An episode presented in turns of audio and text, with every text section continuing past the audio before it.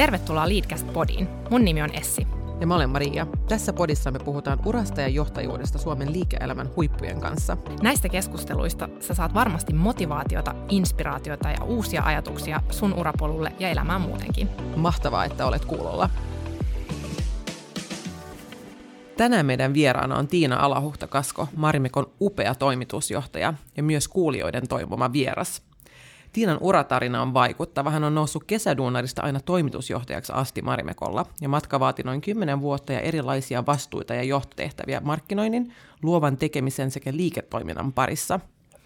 Tiina on koulutukseltaan KTM Helsingin kauppiksesta ja hän on myös tehnyt opintoja IMD Business Schoolissa ja Harvardissa – Tiinan perheeseen kuuluu puoliso ja koira Roosa, ja hän harrastaa ratsastusta, tennistä, kuntosalia ja lenkkeilyä. Tervetuloa mukaan Leadcast Podiin, Tiina. Ihan mahtavaa saada sut meidän vieraaksi. Kiitos kutsusta. Ja kiitos, kun saadaan vierailla täällä teidän ihanassa Marimekko-talossa. Kiva, kun tulitte käymään. tota, sä paljastit meille, että sä oot kuunnellut pari meidän jaksoa, mikä ilahdutti suuresti, niin sit sä jo varmaan ennakoit tämän meidän ekan kysymyksen, että mikä on semmoinen asia tai taito, joka ei löydy sun CVstä. Joo, tota, mä sanoisin, että äm, sellainen taito, taito, tai en tiedä onko se enää taito, mutta mitä ei löydy mun CVstä, on se, että mä oon soittanut yli 10 vuotta kontrabassoa ja ollut kamer- kamariorkesterissa – tota, nuoruudessa, että se oli sellainen tärkeä harrastus nuoruuden aikana, mutta kuten sanoin, niin voi olla, että sitä taitoa ei enää kauheasti ole jäljellä. Mutta Huikeeta. Mahtavaa. Joo, se oli vähän semmoinen yllättävämpi instrumenttivalinta. Joo, ja tätä ei kyllä googlettamalla löydetty, vaikka aika hyvä taustatutkimus tehtiin. Joo, ja, ja ensimmäinen laatu on tämä kyllä. vastaus. Niin. kyllä. Sitten me haluttaisiin myös tietää, että miten Tiinasta on tullut Tiina, eli mit, mitkä on ollut sellaisia merkityksellisimpiä asioita sun työelämässä tai elämässä ylipäätään, jotka on jotenkin muovannut sua? Joo. No mä, mä mietin tota noin, ja, ja toki varmasti niitä hetkiä on useampiakin, mutta jos mä mietin siitä, että mikä Tiina on tänä päivänä, niin, niin varmasti niin kuin, äh, siinä sellainen kokemus, joka lähti jo lapsuudessa muovaamaan ää, mua, niin oli se, että me asuttiin, kun mä olin kahdeksanvuotias, seitsemän, kahdeksanvuotias, me asuttiin vuosi Sveitsissä. Ja tota, silloin kävin siellä paikallista ranskalaista koulua ja en toki osannut kyllä yhtään, yhtään sanaa ranskaa silloin, kun me sinne muutettiin. Ja ähm, oikeastaan sen vuoden aikana, kun me siellä asuttiin, niin mä tavallaan tiedostin jo sen ikäisenä, että että mä pidän tosi paljon ähm, siitä niin kuin, äh, vieraista kielistä ja, ja arvostan just tämmöistä kansainvälistä kontekstia. Ja, ja tota, mä muistan, että mä silloin jo aloin niin kuin miettimään, että sitten isona mä haluaisin tehdä jotain sellaista, mikä olisi kansainvälistä ja kansainvälisessä ympäristössä ja jotenkin kieliin ja kulttuureihin liittyvää. Että se varmasti on ehkä semmoinen niin kuin ensimmäinen asia. Ja sitten tietysti jos miettii niin kuin siitä eteenpäin, niin varmasti tietysti yksi tämmöinen käännekohta on ollut se, että mä oon tavannut mun aviomiehen mm-hmm. aika nuorena itse asiassa. Me ollaan oltu naimisissa jo yli, yli, reilusti yli kymmenen vuotta. Se oli okay. tärkeä, tärkeä asia, elämänkumppanin löytäminen ja henkilö, joka tukee siinä niin kuin omissa valinnoissa ja yhteisissä valinnoissa. Ja sitten ehkä kolmas asia, minkä mä nostaisin tähän, on ehkä mun kesätyö Marimekolla – Mä olin silloin tota, kauppiksen tokan vuoden jälkeen tota, hain kesätöihin Marimekolle ja ja tavallaan tämä firma kyllä vei mukanaan ja, ja se syy siihen oli nimenomaan arvomaailma, tämä kulttuuri, mikä mun mielestä on hyvin, niin kuin, hyvin käsin kosketeltava ää, ja, ja ne erilaiset persoonat, mitä tota, ää, Marimekossa löytyy. Et se jotenkin inspiroi sit yhdistettynä vielä alaa, joka oli mua kiinnostanut, kiinnostanut ihan nuoruudesta lähtien. Niin tavallaan, yllättä, tavallaan yllättäen löysin jo aika nuorena sen niin kuin, ää, oman polun ja, ja tota, ää, intohimon alueen sit niiden kesätöiden kautta. Ja kuten me mainittiinkin tuossa alussa, niin, niin sun uratarina Marimekos on kyllä todella vaikuttava. Sä oot edennyt tosiaan kesätyöläisestä toimitusjohtajaksi ja, ja toiminut yhtiössä PR-päällikkönä, PR-johtajana, markkinointijohtajana, väliaikaisena luovana johtajana ja operatiivisena johtajana. Niin jos sun pitäisi poimia yksi tai, tai pari asiaa, niin mitkä ne on, jotka Marimekos edelleen viehättää niin kuin kaikkien eniten näiden vuosien jälkeen? Mm. No, mä lähtisin siitä tavallaan merkityksellisestä missiosta, ja, ja tietysti se linkittyy tosi vahvasti siihen koko arvomaailmaan, mitä Marmekko edustaa. Eli meidän, meidän tota, tarkoituksenahan on nimenomaan voimaannuttaa ihmisiä olemaan rohkeasti oma itsensä ja, ja tota, tuoda arkielämään ähm, onnea väriä kuvioiden kautta.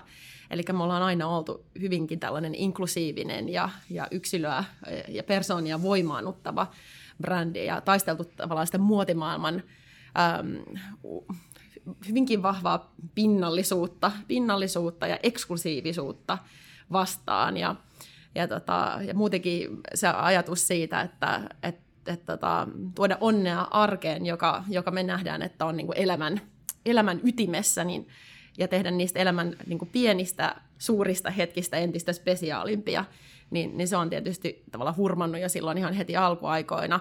Ja tietenkin niin kuin, jos mä mietin, että äh, että mikä tavallaan sai mut ihastumaan Marimekkoon, niin, niin tosiaan silloin kun mä tänne tulin kesätyöntekijänä, niin mä olin tosi vaikuttunut siitä, että, että nuori, nuori tavallaan kokematon äh, henkilö otettiin niin tavallaan avosyyliin mukaan erilaisiin, tosi monenlaisiin erilaisiin projekteihin ja siis a, kyse oli ainoastaan siitä, että sulla oli halu oppia ja tavallaan oikea asenne tavallaan olla utelias ä, uusiin tilanteisiin ja uusiin asioihin. Ja, ja, tota, si, ja se, se tavallaan teki muhun tosi ison vaikutuksen. Ja silloin kun mä tänne tulin, niin Kirsti Paakkanen oli meillä toimarina, ja se tapa, miten hän kohtasi meidät kaikki, esimerkiksi kesätyöntekijät, yleisestikin kaikki ihmiset, niin se teki tosi ison vaikutuksen, ja se, miten hän lähestyi niin kuin jokaista yksilöä tule, niin kuin mahdollisena talenttina ja tulevaisuuden tekijänä, ja, ja tavallaan loi sitä kautta edellytykset tota, kehittymiselle. Että tavallaan annettiin vastuuta ja, ja luotettiin, mutta samalla oli kuitenkin tunne, että, että sulla on niin kuin tuki, tuki taustalla silloin, jos sitä tarvitsee. Elikkä, ja mä luulen, että tällaiset niin kuin asiat tässä meidän niin kuin kulttuurissa ja arvoissa oli sellaiset, mitkä silloin ihastutti itseni ää, tota, tähän yritykseen ja, ja jotenkin koin sen omaksen ja ne on edelleen ne ihan samat asiat ja tietenkin nyt tässä omassa roolissa niin kuin pyrin vaalimaan niitä ja, ja kehittämään, kehittämään näitä vahvuuksia meidän kulttuurissa sitten taas eteenpäin sä oot laittanut hyvän kiertämään sitten. Joo, tätä yritämme. Mut sä to, ja sun uteliaisuutta tosiaan tämän Marimekko-matkan varrella on todellakin ruokittu, ja sulle on tarjottu mahdollisuuksia epämukavuusalueilla. Hyvänä esimerkkinä tämä luovan, luovan johtajan positio. Ja, tota, sä oot itsekin todennut, että sä et ole pelännyt epäonnistumisia, koska jos niitä ei ole, niin ei ole yrittänyt tarpeeksi. Tämä on erittäin hyvä huomio, huomio ja mahtava peloton asenne. Niin me pakko kysyä nyt kuitenkin, että minkälaisia epäonnistumisia sinulla sitten matkan varrella on, on sattunut, koska tämä sun urapolku näyttää, näyttää erittäin onnistuneelta kuitenkin. Joo, siis kyllähän niitä epäonnistumisia sattuu, sattuu tota, ihan, ihan koko ajan, että ehkä itse en jää niihin silleen kiinni, et koska oma suhtautuminen ei ole niin kuin, ähm, tavallaan ne, negatiivinen epäonnistumisiin, niin, niin tota, ehkä mä jotenkin itse jää niihin kiinni, että enemmänkin niin kun itse pyrin sitten aina kun niitä tulee, niin tavallaan puhumaan niistä avoimesti ja tavallaan avaamaan ne oppimisen mahdollisuuksina. Ja, ja täytyy sanoa, että sitten kuitenkin, vaikka itsellä on niin kuin pitkä, pitkä ura ollut Marmekossa tässä viitisen toista vuoden aikana, niin kyllä itselle niin kuin tosi tosi kova oppi, oppitilanne oli silloin, kun, kun tota, muista tuli toimitusjohtaja ja, ja, ja luonnollisesti sillä oppi, oppimismatkalla olen edelleen, koska sehän on semmoinen, semmoinen tehtävä niin kuin johtajuus yleensäkin, että siinä ei ikinä ole valmis. Ja, ja se on mun mielestä fantastista, että, että joka päivä voi kehittää ja oppia, oppia lisää. Ja, ja tota, Mutta mut täytyy sanoa, että se oli, se oli sellainen kohta silloin, kun itse aloitti toimarina ja kun olin ollut niin kuin pääosin kuitenkin funktionaalisten tiimien tota, vetäjänä, niin, niin se tavallaan toimitusjohtajan ko- kokonaisvaltainen ää, johtajarooli oli kyllä semmoinen, mihinkä, mihinkä piti kasvaa ja, ja ehdottomasti koin epävarmuutta mutta, tota, mutta yleensä siitä pääsee niin kuin eteenpäin silleen, että käärii hihat ja ryhtyy töihin yhdessä, yhdessä tota kollegoiden kanssa, niin sit, sitä kautta kun aletaan löytää niitä yhteisiä reseptin aineksia ja onnistumisia, niin sitä kautta se itsevarmuuskin positiivisella tavalla yhdessä sitten lähtee rakentumaan. Tosi hyvin sanottu. Ja mahtava asenne. Kyllä. No sitten on pakko kysyä, että mitkä on olleet niitä suurimpia onnistumisia sun omasta mielestä, koska me voidaan ainakin mainita sen, että kurssikehityksen perusteella sä oot Suomen kolmen parhaan toimitusjohtajan joukossa ja ja, ja on huikeaa, että sun johtajakaudella Marimekon osake on noussut 450 prosenttia. Huh. tota, mä sanoisin näin, että, että se pitkäjänteinen työ, mitä me ollaan nyt vuosien aikana tehty Marimekon kansainvälistymiseksi ja, ja myöskin meidän brändin ja mallistojen kehittämiseksi ja modernisoimiseksi, niin se ehdottomasti on yksi, yksi tämmöisiä tavallaan suurimpia onnist, yhteisiä onnistumisia, mitä mä nostaisin tähän näin. Ja, ja ehkä just kertoo siitä, että, että, että, että tavallaan ne isoimmat onnistumiset ei yleensä tapahdu ihan hetkessä, että se vaatii pitkäjänteisyyttä ja, ja uskoa asiaan, koska siinä matkan varrella voi tulla, ja varmasti tuleekin just erilaisia oppeja ja joudutaan niin kuin vähän ää, tota, ää, justeeraamaan sitä kurssia sillä, sillä omalla, omalla tekemisellä, eli kyllä mä sen sanoisin, että se, se varmasti on semmoinen highlight, mitä, mitä itse tota, nostaisin. No puhutaan seuraavaksi meidän päivän teemasta, eli vastuullisuuden johtamisesta murroksessa olevassa muotimaailmassa. Mm-hmm. Niin aloitetaan tällaisella tota, meidän mielestä ihan simppelillä kysymyksellä, että kuinka vastuullinen yritys Mar- Marimekko on sun mielestä, jos ajatellaan vaikka asteikkoa 1-10? Mm. No mä sanoisin näin, että, että, että ensinnäkin Marimekon koko design-filosofia ja toimintahan on sit vuodesta, perustamisvuodesta 51 alkaen perustunut tällaiseen, pohjannut tällaiseen vastuulliseen ajatteluun. Ja, ja, ja tota, vastuullisuuden kehittäminen on ollut meidän päivittäistä työtä jo sitä kautta pitkään, mutta tämä nimenomaan onkin matka ja, ja siinä, siinä ei voi olla valmis, koska myöskin mm, vastuullisuuden kehittäminen niin, niin siihen liittyvät mahdollisuudet kehittyy koko ajan. Eli mä en usko, että kukaan siinä on niin täyskymppi ja ei missään nimessä mekään. Ja meilläkin on niin kuin, me, meilläkin on paljon töitä vielä tehtävänä, mutta tota, me nähdään, että, että vastuullisuuden kehittäminen on yksi meidän tärkeimpiä prioriteetteja Marimekossa. Ja, ja sitä varten me ollaan nostettukin meidän ambitiotasoa entisestään. Ja niin meidän oman toiminnan kuin, kuin koko arvoketjun osalta. Ja, ja me uskotaan, että, että tulevaisuudessa kestävät ja ajattomat tuottajat tehdään tasapainossa ympäristön kanssa ja kiertotalouden periaatteita noudattaen ja, ja läpinäkyvästi aina raaka-aineisiin asti. Ja tavallaan meidän pitkän aikavälin visiona on se, että meidän toiminnasta ei syntyisi jälkiä ympäristöön. Ja siis tämä tavoite on äärimmäisen kunnianhimoinen, mutta me marimekkolaiset kyllä koetaan, että, että on meille kaikille ihan hirveän merkityksellinen tavoite. Ja, ja sitä kohti me nyt kuljetaan, mutta töitä on tehtävänä paljon, vaikka se pohja, pohja, pohja on siellä ää, olemassa ja paljon, tö- paljon hyvää työtä jo tehty, mutta tota, töitä myös vielä paljon edessä. Tuo oli mun mielestä hyvä pointti, mitä sä sanoit, että, että se voi olla vähän vaarallistakin ajatella itsestään tai yrityksestään, että nyt ollaan kymppiä, hyvä mm. näin, koska sitten loppuu oppiminen ja kehittyminen. Juuri näin, juuri näin. Ja itse asiassa mä, mä koen itse todella tärkeäksi just sen, että, että yrityksessä niin kun, yrityksen kulttuuri ää, nimenomaan ohjaa siihen niin kuin jatkuvaan kehittymiseen ja oppimiseen ihan laaja, laajemmassa mahdollisessa merkityksessä. että se on mun mielestä niin kuin, se on menestyksen salaisuus. että se on, täytyy olla integroituna siihen koko kulttuuriin ja tekemiseen. Ja se auttaa myös just siinä, että, että tota, miten suhtaudutaan vaikka just epäonnistumisiin. Mm. Et silloin kun yrityksessä on semmoinen kulttuuri, jossa, jossa niin kuin, ollaan uteliaita oppimaan ja kokeilemaan ja, ja kehittymään, niin silloin myöskin usein sitten tavallaan suhtautuminen epäonnistumisiin on erilainen ja niitä ei, lähdetä, niitä ei pelätä. Mun on pakko kysyä tässä välissä, että miten sä edes autat tällaisen kulttuurin syntymistä ja ylläpitoa? Että, että jos mä ymmärsin oikein sun aikaisemmasta puheesta, niin, niin ainakin esimerkin voima on, on, Joo. on hyvä. Joo, tota, siis mä uskon muutenkin niin kuin hyvin vahvasti esimerkillä johtamiseen, ja, ja kuten tuossa sanoinkin, niin, niin mun mielestä on tärkeää, että silloin kun niitä epäonnistumisia tulee, että niitä, niistä avoimesti puhutaan ja, ja nimenomaan puretaan niin, niin että, että niistä tavallaan löydetään ne tulevi, tulevaisuuden onnistumisten siemenet. Ja, ja silloin siihen ei jää sellaista negatiivista stigmaa ää, niihin, niihin epäonnistumisiin. Ja, ja tota, sitten varmaan toinen asia on se, että, että niin kun, ää, tehdään näkyväksi se, että yrityksessä saa ja pitää niin ennakkoluulottomasti kokeilla. Ja, ja ne kokeilut ei kaikki onnistu. Osa onnistuu ja niistä voi tulla niin kuin tosi tärkeitä osia, vaikka liiketoimintamallia tai meidänkin tapauksessa vaikka kansainvälistymistrategiaa tai niin edespäin, mutta sitten paljon tietenkin, kun koke, rohkeasti kokeillaan, niin paljon niistä ei sitten välttämättä lennä, mutta sitäkin, sitä suuremmalla syyllä niin niistä kaikista ähm, pitää pystyä avoimesti, avoimesti keskustelemaan ja tehdä näkyväksi äh, nämä tällaiset tota, kokeilut, niin silloin se kannustaa laajemmin sellaiseen kulttuur- kokeilemisen kulttuuriin.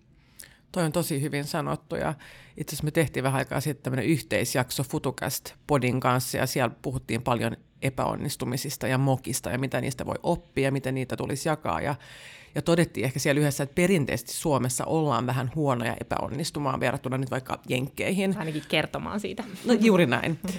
ja, ja tota, niin, mielellään kuul, ku, kuultaisin, mitä mieltä sä oot tästä, kun sä katsot Suomen liike-elämää tällä niin kuin vähän yleistäen.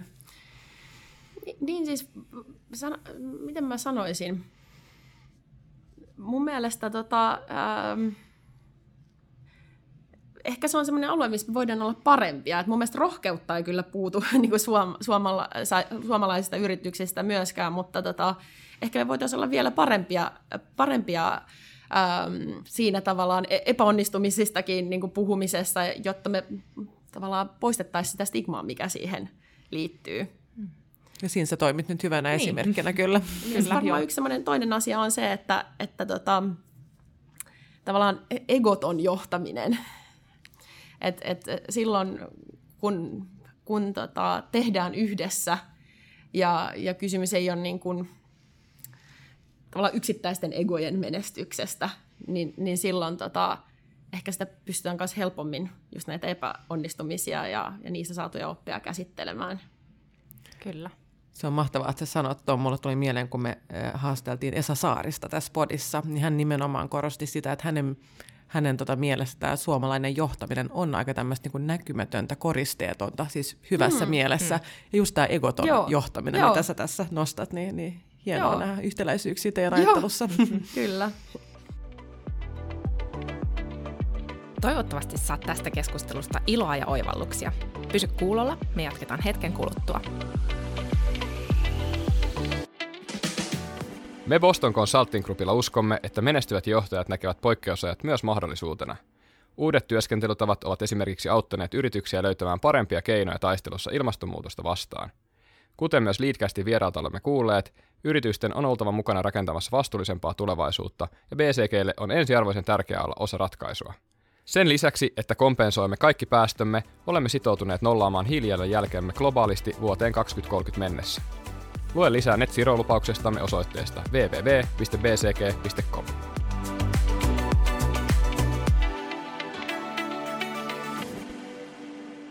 No tota, jos miettii tekstiiliteollisuutta, niin, niin siellä on kuitenkin aika, aika moisia ongelmia, kuten massiivinen vedenkäyttö ja työntekijöiden huono kohtelu, jätteet ja, ja kulutustottumukset, niin ja, ja lisäksi tekstiiliteollisuus tuottaa arviolta noin 2 prosenttia globaaleista kasvihuonekaasupäästöistä, eli tämä on aika hirvittävä määrä. Mutta ala elää kuitenkin murroksessa ja uusia ekologisia materiaaleja ja valmistusmenetelmiä kehitetään koko ajan, ja myös kierrätysmateriaalin käyttö on lisääntynyt. Niin jos sä mietit tätä alaa ja, ja katsot tulevaisuuteen, niin, niin mitä sä näet? Joo. No siis koko tämä globaali muotitoimialahan on valtavassa murroksessa tällä hetkellä. Ja mun täytyy sanoa, että mä olen itse asiassa aika innoissani siitä. Ja jo useampien vuosien alan niin, niin tota, meidän toimiala on mullistaneet tämmöiset megatrendit ja niistä ehkä suurimpana mainittakoon tota, muutokset kuluttajan arvomaailmassa, erityisesti vastuullisuuden kasvava merkitys. Ja, ja tietysti toinen asia, jonka mainitsisin tästä, on digitalisaatio. Ja, ja sitten tietysti tämä kuluttajan arvomaailman muutos, niin monestihan nähdään, että silloin kun eletään epävarmoja aikoja, niin ihmiset luontaisesti silloin tavallaan uudelleen arvioi omaa arvomaailmaa. Ja kyllä tässä menneen vuoden aikana on tullut tosi, äh, tosi näkyväksi just tämä vastuullisuuden entistä, äh, entistäkin tärkeämpi painoarvo, mitä, mitä kuluttajat sille asettaa. Ja, ja tämä on mun mielestä tosi positiivinen muutos. Ja ja, ja, ja, tota, ja entisestä me nähdään, että kuluttajat ostopäätöksissä konkreettisesti arvottaa just vastuullisia, vastuullisia brändejä, vastuullisia arvoja, ja me uskotaan, että, että, että tämä trendi tulee entisestään voimistumaan tulevien vuosien aikana. Sitten taas, mitä nähdään myös niin kuin tuolla globaalilla muotialalla, on niin kuin vahva polarisoituminen. Eli samalla kun nyt tämä pandemian myötä, niin, niin kun on syntynyt taantuma, niin se tietysti ohjaa kuluttajan hintaherkkyyttä ja, ja sitä kautta se myöskin saattaa ohjata kuluttajia tavallaan halpaketjubrändeihin. Mutta sitten samanaikaisesti se toinen vastavoima liittyy just tähän vastuullisuuteen, niin kuin tuossa äsken sanoin, ja, ja, ja tota, laadun ja, ää, laadun ja, ja tota, tämmöisen henkilökohtaisen merkityksellisyyden korostumisiin niissä kulutuspäätöksissä. Lifestylein entistä kasvava merkitys, kun ihmiset on viettänyt enemmän aikaa kotona, niin se on avannut tavallaan uudenlaisen, uudenlaisen tavallaan mahdollisuuden myöskin kodin sisustuksen puolelle. Ja, ja tota, ehkä, ehkä ne brändit, joilla on suurimpia haasteita tässä polarisoituvassa markkinassa, on ne, jotka landaa sinne keskimarkkinalle. Ja sellaiset brändit, joilla ei ole semmoista vahvaa omaa arvolupausta tai, tai erilaistumiskulmaa. Samoin me nähdään polarisaatio siinä, että, että tota, ne brändit, jotka menestyy, ne on entistä menestyneempiä myöskin niin kuin taloudellisesti, kuin sitten taas entistä suurempi osa meidän yrityksissä niin voi olla erilaisissa taloudellisissa haasteissa, ja, ja, jota tietenkin pandemia on pahentanut, mutta itse asiassa pandemia ei ole se niin kuin, äm, siellä taustalla oleva äh, ehkä tärkein vaikutin, se on vaan niin kuin pahentanut niitä.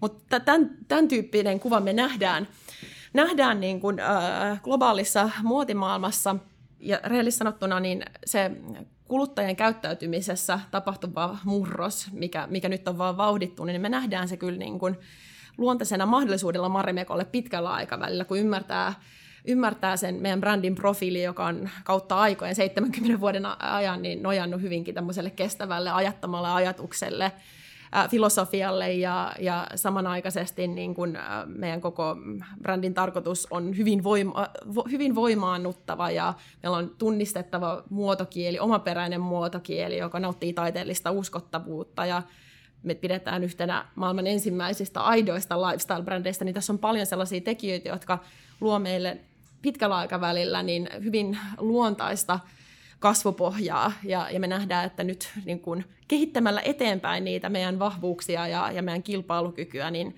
niin, niin me pystytään, pystytään ää, jatkamaan meidän tota, kiehtovaa ää, kansainvälistymistarinaa sitten tästä, tästä eteenpäin.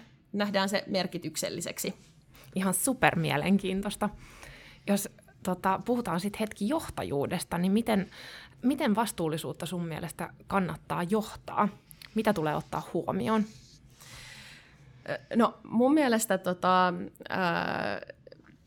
vastuullisuus, niin kuin tuossa aikaisemminkin mainitsin, niin se on tärkeää, että se on se yhteinen tapa toimia. Ja se, sillä on tosi tärkeä, tärkeää olla tärkeä rooli yhtiön strategiassa ja yleisestikin silloin, kun halutaan, että joitakin asioita – saadaan eteenpäin, niin on tärkeää, että niitä mitataan. Eli täytyy olla selkeät tavoitteet ja yhtiöillä ja yksilöillä. Esimerkiksi meillä vaikkapa johtoryhmän jäsenillä kaikilla on vastuullisuustavoitteet. Ja, ja sitten on myös tosi tärkeää, että me yhdessä seurataan näiden meidän kehittymistä suhteessa näihin tavoitteisiin ja tehdään se myös näkyväksi koko organisaatiolle, jolloin tästä tulee yhteinen matka millä me sitten edetään, koska töitä, töitä kuitenkin riittää äh, myös meillä paljon äh, tällä saralla. Niin, eli mun mielestä ihan tämmöiset niin kuin, äh, muutosjohtamisen perusperiaatteet, me itse asiassa Marian kanssa moderoitiin äh, jokin aika sitten keskustelu yritysten kokonaisarvon luonnista. Ja siellä yhtenä teemana nousi just tämä mittaaminen mm. tärkeäksi tekijäksi. Ja vaikka äh, ei ole tällä hetkellä mitään kauhean yhdenmukaista tapaa mitata yritysten vastuullisuuskehitystä, niin siellä esille nousi se tärkeys siinä, että kuitenkin ne yrityksen mittar, oman yrityksen mittarit on samat ja että se kehityskulku Kyllä. on positiivinen. Kyllä, just näin. Ihan, ihan täysin samaa mieltä. No mitkä on Tiina sit sun näkökulmasta niitä isoimpia pullonkauloja tai haasteita tällä hetkellä vastuullisuuden johtamisessa? Ja erityisesti ehkä tekstiiliteollisuudessa sitten. Mm. No just tuossa mainitsitkin hyvin että tavallaan sen, sen hyvin ruman kuvan siitä, että kuinka, kuinka, tota, kuinka tota, ää, suuren osan maailman kaikista kasvihuonepäästöistä niin muotialan arvioidaan aiheuttavan. Eli kyseessähän on, siis vastuullisuushan on koko muotialan suurin yhteinen haaste. Ja, ja nyt tosiaan niin kuin sanottu, niin se mikä on ollut tosi positiivista on se, että kuluttajat on entistä entistä valveutuneempia ja kriittisempiä ää, näissä vastuullisuusasioissa, mikä sitten taas sysää mun mielestä erittäin positiivisen ja, ja odotetun paineen kaikille yrityksille ja toimijoille. Ja itse mä en usko, että mikään yritys on kilpailukykyinen tulevaisuudessa, jos ei huolehdi näistä asioista, jos ei vastuullisuus ole korkealla agendalla. Ja mitä tulee niin kuin muoti, muotimaailmaan, että mitkä on niitä niin kuin suurimpia haasteita, niin jos nyt aloittaa tästä ympäristöjalanjäljestä ihan vaikka ensimmäisenä, joka on tosi, tosi vaikea ja haastava ja kompleksi asia, niin se, miten me tietenkin Marimekossa nyt ollaan, äh, ollaan tätä lähestytty, niin kun ymmärretään, että meidän, meidän tota, äh, meille vastuullisuus tarkoittaa ihmisten ja ympäristön kunnioittamista kaikessa, mitä me tehdään, ja, ja, ja tosiaan niin kun, tavoitteena on se, että pitkällä aikavälillä meidän tota, toiminnasta ei jäisi ollenkaan jälkeä ympäristöön, niin me ollaan asetettu kunnianhimoiset ta- tavoitteet, ja, ja siihen linkitetty hankkeet, millä me ni, niitä kohti pystytään kulkemaan, eli Eli meidän tavoitteena on itse asiassa linjata nämä meidän tota, ympäristöjalanjälki tai päästötavoitteet vastaamaan Pariisin ilmastosopimuksen ää, tavoitteita. Ja me 2025 mennessä niin ollaan sitouduttu vähentämään meidän ympäristöjalanjälkeä, mitä tulee tekstiili materiaaleista 30 prosenttia ja sitten taas uusien materiaaliinnovaatioiden kautta vuoteen 2030 äh, mennessä eteenpäin. Eli entistä vastuullisemmat materiaalit ja niiden äh, laajempi äh, käyttöönotto myöskin Marimekon tuotteissa on tässä niin kuin se tärkein, tärkein asia, miten me näihin tavoitteisiin päästään. Tullaan myöskin, ää, tavoitteena on myöskin vähentää meidän logistiikan jalanjälkeen 50 prosenttia tota, 2025 vuoteen mennessä. Ja tietenkin tämäkin on tosi iso tavoite, kun ymmärretään meidän entistä globaalimpi liiketoiminta ja verkkokaupan kasvaa merkitys. Eli, eli tota, mutta ollaan sitouduttu, sitouduttu tähän näin ja, ja nähdään, että nämä olivat nyt muutamia esimerkkejä. Sitten tietysti yksi niin kuin Marimekon filosofiaan vahvasti linkittyvä tapa siihen, miten me voidaan ää, tota, ympäristöjalanjälkeä ää, keventää, niin liittyy siihen meidän kestävän ja ajattoman tuotteen elinkaaren pidentämiseen. Eli meidän tavoitteena on se, että, että Marimekoilla olisi useita, äh, useita elämiä, äh, ja, ja, tota, äh, ja mitä me sillä tarkoitaan on se, että se oikeasti siirtyisi juuri sukupolvelta toiselle ja me pystyttäisiin itse ottamaan entistä aktiivisempi rooli just tämän tuotteen elinkaaren maksimoimisessa. Eli tullaan esimerkiksi tänä vuonna pilotoimaan uudelleen myyntipalveluja meidän tuotteille ja, ja myöskin lisäämään meidän palvelutarjontaa, mitä tulee tuotteiden huoltamiseen, minkä kautta voidaan kanssa lisätä ää, tota, tämän ää, tuotteen elin, elinkaarta. Ja sitten on hirveän tärkeää myöskin se, että me tehdään aktiivista yhteistyötä eri meidän alan toimijoiden kanssa, että sitä kautta, kun me ollaan kuitenkin siinä mielessä pieni peluri globaalilla markkinoilla, eli tämän yhteistyön kautta me pystytään, pystytään vaikuttamaan ää, vielä ää, painokkaammin näiden asioiden kehittymiseen ja positiiviseen muutokseen ää, meidän toimialalla tässä muutamia esimerkkejä. Ihan, ihan mahtavaa ja sun puheesta huokuu jotenkin se, että vaikka nämä on valtavia haasteita, niin samaan aikaan nämä on loistavia mahdollisuuksia. Joo, kyllä, just näin. Sitten sä mainitsit tuon yhteisen tavoitteen koko tekstiilitoimialalla ja teollisuudessa ja yhteistyön toimijoiden välillä, niin tekin olette tehneet tosi hienoja yhteistyökuvioita tunnettujen merkkien kanssa, niin kuin brändiyhteistyötä kosmetiikkayhtiö Klinikin ja kanssa ja japanilaisen vaatemerkin Uniklon kanssa, niin minkälaisessa roolissa ää, vastuullisuus on sitten tällaisessa brändiyhteistyössä? Et kaksi juristia tietysti ajattelee, että tämä täytyy huomioida sopimuksessa, mutta se, on, Aivan. se ei ehkä kiinnosta muita. Aivan kun vastuullisuus on osa yrityksen arvoja, ja arvot taas mun mielestä on se selkäranko, joka määrittää se, että miten me toimitaan, niin silloin luonnollisesti myöskin brändiyhteistyössä niin me on tärkeää huolehtia siitä, että me toimitaan yhteistyössä brändien kanssa, joiden kanssa me jaetaan yhteistä arvomaailmaa. Silloin se on autenttista, silloin se on kiinnostavaa, silloin se on arvoa luovaa. Eli kyllä tämä on sellainen asia, mitä me katsotaan tosi tarkkaan silloin, kun me, kun me lähdetään pohtimaan erilaisia yhteistyökuvioita ää, erilaisten brändien kanssa. Et sekin palautuu niihin arvoihin. Kyllä, Joo. kyllä, juuri näin. Jos mietitään sitten vielä Marimekon vahvaa historiaa ja brändiä, niin miten, miten sit vastuullisuus otetaan huomioon, kun päivitetään brändiä ja mielikuvia tähän päivään? Ja, ja jos niin voi kysyä sitä, että onko haastavampaa verrattuna siihen, että lähdetään liikkeelle puhtaalta pöydältä, tai että on tämmöinen tosi vahva historia, niin kuin teillä on? Että onko tämmöistä historiallista painolastia? No, ensinnäkin mä sanoisin, että, että tai asettaisin kysymystä, voiko brändi olla relevantti, jos se ei ole vastuullinen, niin mun mielestä vastaus on siihen ilmiselvä ei.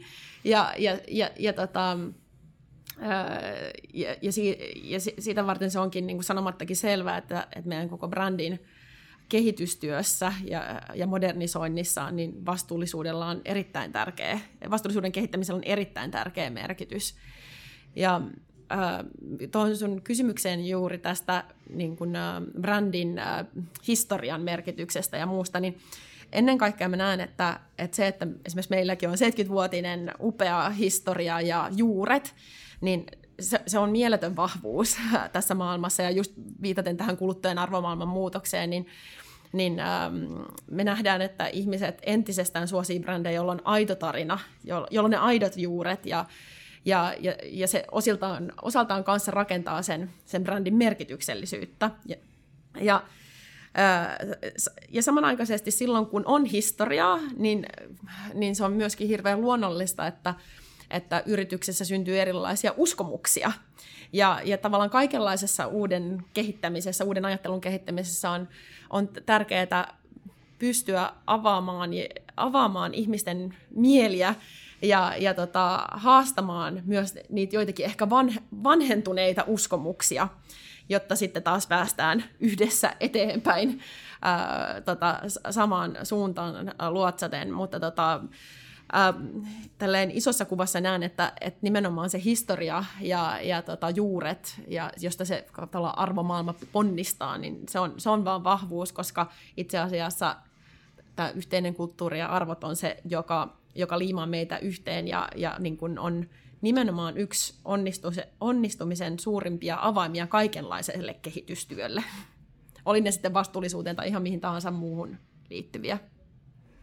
Musta se on hienoa, miten sä korostat just tuota autenttisuutta ja historiaa ja juuria ja miten se tekee yrityksestä ja sitten brändeistä mielenkiintoisia ja merkityksellisiä, niin sitä voisi ehkä laajentaa myös johtajuuteen ja johtajien persoon, persooniin, koska säkin oot tota, todennut, että elä, älä esitä, ole aina rohkeasti oma itsesi. Ja tämä on meistä tosi ihanasti sanottu, ja yksi lead, meidän tämän Leadcast-podin tärkeimpi oppeakin on ollut se autenttisuus, että, että miten tärkeää johtamisessa on olla oma itsensä eikä esittää mitään rooleja. Niin miten sä oot oppinut tämän?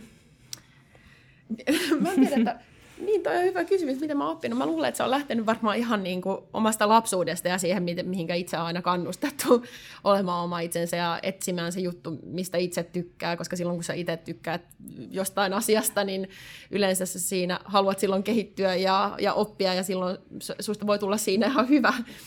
Ja tietenkin se on jatkuvaa se kehittyminen ja oppiminen, mutta tota, öö, no mä sanoisin, mä sanoisin näin, että että tota, kun, kun tavallaan joutuu uudenlaisiin tilanteisiin ää, ja uudenlaisiin haasteisiin, vaikka just johtamishaasteisiin, niin se voi olla välillä aika haastavaa niin kuin tavallaan uskaltaa olla oma itsensä, varsinkin kun kuitenkin voi olla, että on erilaisia rooli, rooleja, mitä, mitä voi niin kuin itse kuvitella, että pitäisi ottaa.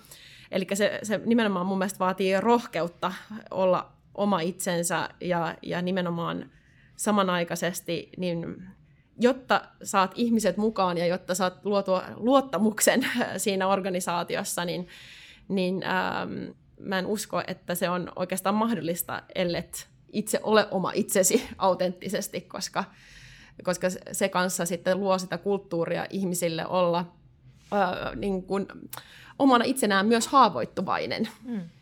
Ja sitten taas äh, se, että, että pystyy luomaan semmoisen kulttuurin, jossa ihminen kokee voivansa oleva, o, olla oma itsensä ja haavoittuvainen, niin se luo pohjan sitten taas kaikelle, kaikelle tavallaan uudelle ajattelulle ja luovuudelle ja kehittymiselle ja, ja sitä kautta ehkä menestykselle. Niinpä. Ja niille kokeiluille, jotka just sä jo itse nostit just tuossa näin. alussa. Just näin.